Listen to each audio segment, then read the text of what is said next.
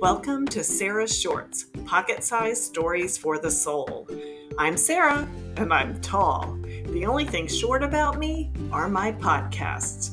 Sara Shorts is the podcast version of my blog, All Things Work Together, where I tell life stories with a purpose. Often faith based, usually humor laced, always worth a listen. Or that's my goal anyway. Thanks for joining me. Podcast is simply titled, This is Why We Should Leave It Better Than We Found It.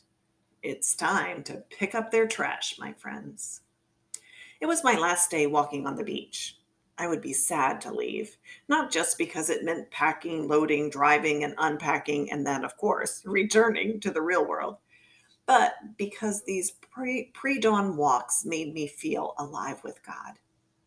In the privacy offered by the darkness and solitary shoreline, I could pray aloud, even sing and shout with joy to the Creator. I could dance or skip. Nobody could see me. I could do whatever I wanted. I found that the unique beauty of each day required spontaneous praise, as special as the scenery.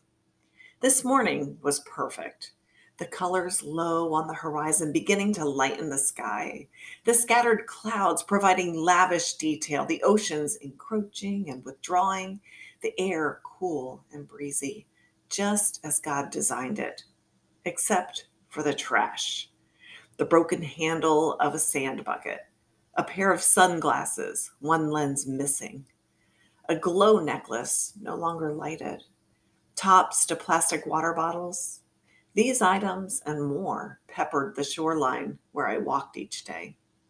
The east coast of Florida, where I love to vacation, has wide beaches and a long, gradual slope to the ocean. The lowest tide must be a 100 yards from the sand dunes. The highest tide of the month may reach into those dunes. That means anything left on the beach during low tide might be engulfed in waves and dragged out to sea by the incoming tide.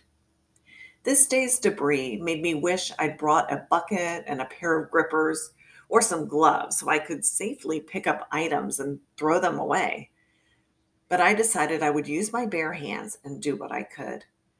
The day before, I had seen some little children's shovels, three of them, at different places along the two mile stretch of beach I walked.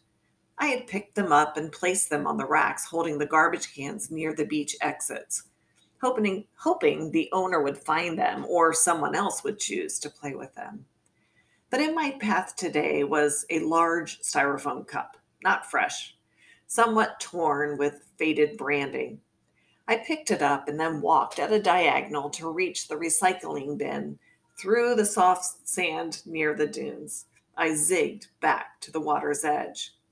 A little further along the beach, I saw something white, about a foot long or longer. Another cup? No.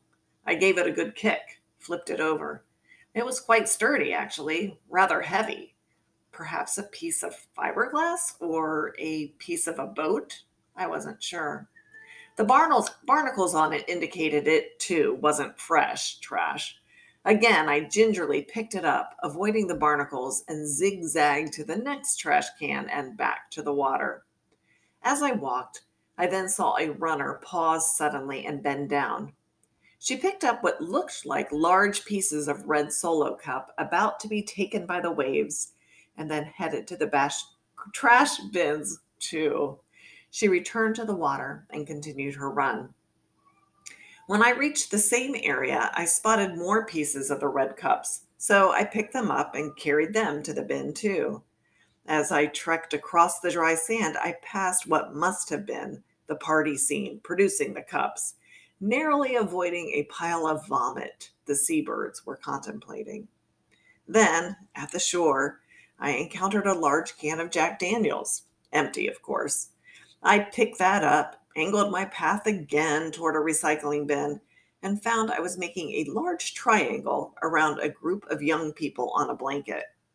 I'd been so focused on my task that I hadn't noticed the group but as I viewed the variety of cans and cups littered about them, I figured they had gotten a really early start on the sunrise, as in the night before.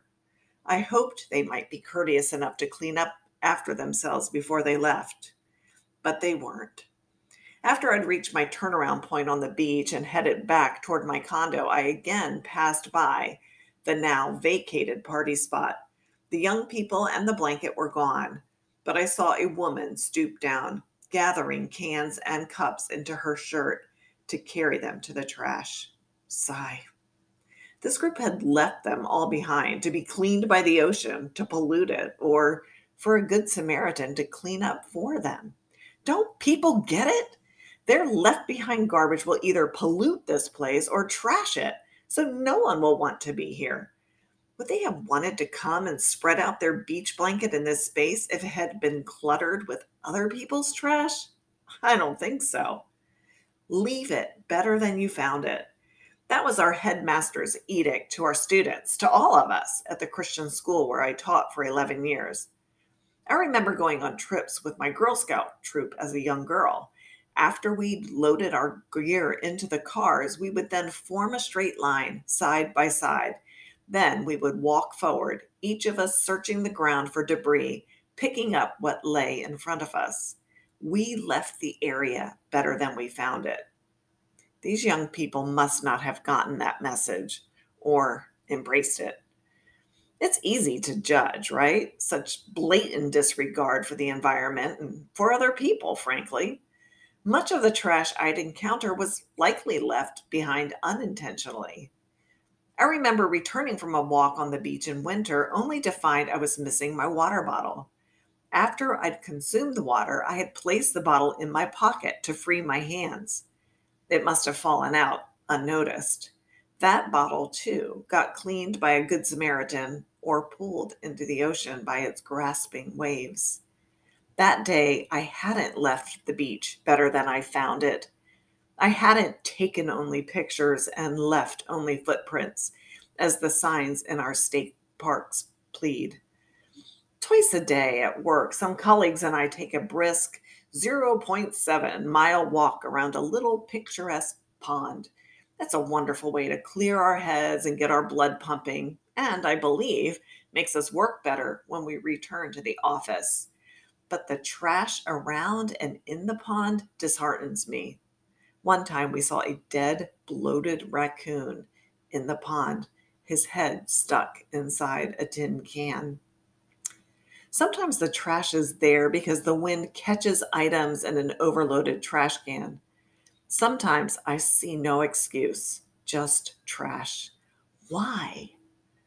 A couple of weeks ago, my colleagues at a sister facility, who also take short walks during the workday, did take grippers and clear trash bags on a walk and posted to social media their results in a trivia quiz including such tidbits as what is the area's favorite fast food, according to the trash left behind. They made their point, and they made a difference that day. The people I encountered on the beach that day, the runner, the woman gathering cups and cans in her shirt, they made a difference too. But we will have to make a difference every day and get others to make a difference too. Unfortunately, it's not as simple as take nothing but pictures, leave nothing but footprints. We've got to leave our planet better than we found it. In most cases, this will mean we treat others better than we treat ourselves. We will have to clean their messes. Isn't that what God did for us by sending his son to die in our place? Didn't Jesus leave us better than he found us? Doesn't he offer that salvation to all people, even the ones who leave their trash behind? The Apostle Paul said as much to his disciple Titus in a letter to him. Paul encouraged Titus to reflect the power of the gospel in everyday life by zealously doing good. It says in Titus 2 11 through 14 in the NIV for the grace of God has appeared that offers salvation to all people. It teaches us to say no to ungodliness and worldly passions and to live self controlled, upright, and godly lives in this present age while we wait for the blessed hope, the appearing of the glory of our great God and Savior Jesus Christ, who gave himself for us to redeem us from all wickedness and to purify him for himself a people that are his very own, eager to do what is good. Yes, God's grace toward us should enable us not just to embrace salvation, but also to live in this present age in our own communities, eagerly doing what is good. Because Jesus left us better than how he found us, we can do good to others, even if we have to sidestep a pile of puke when doing it.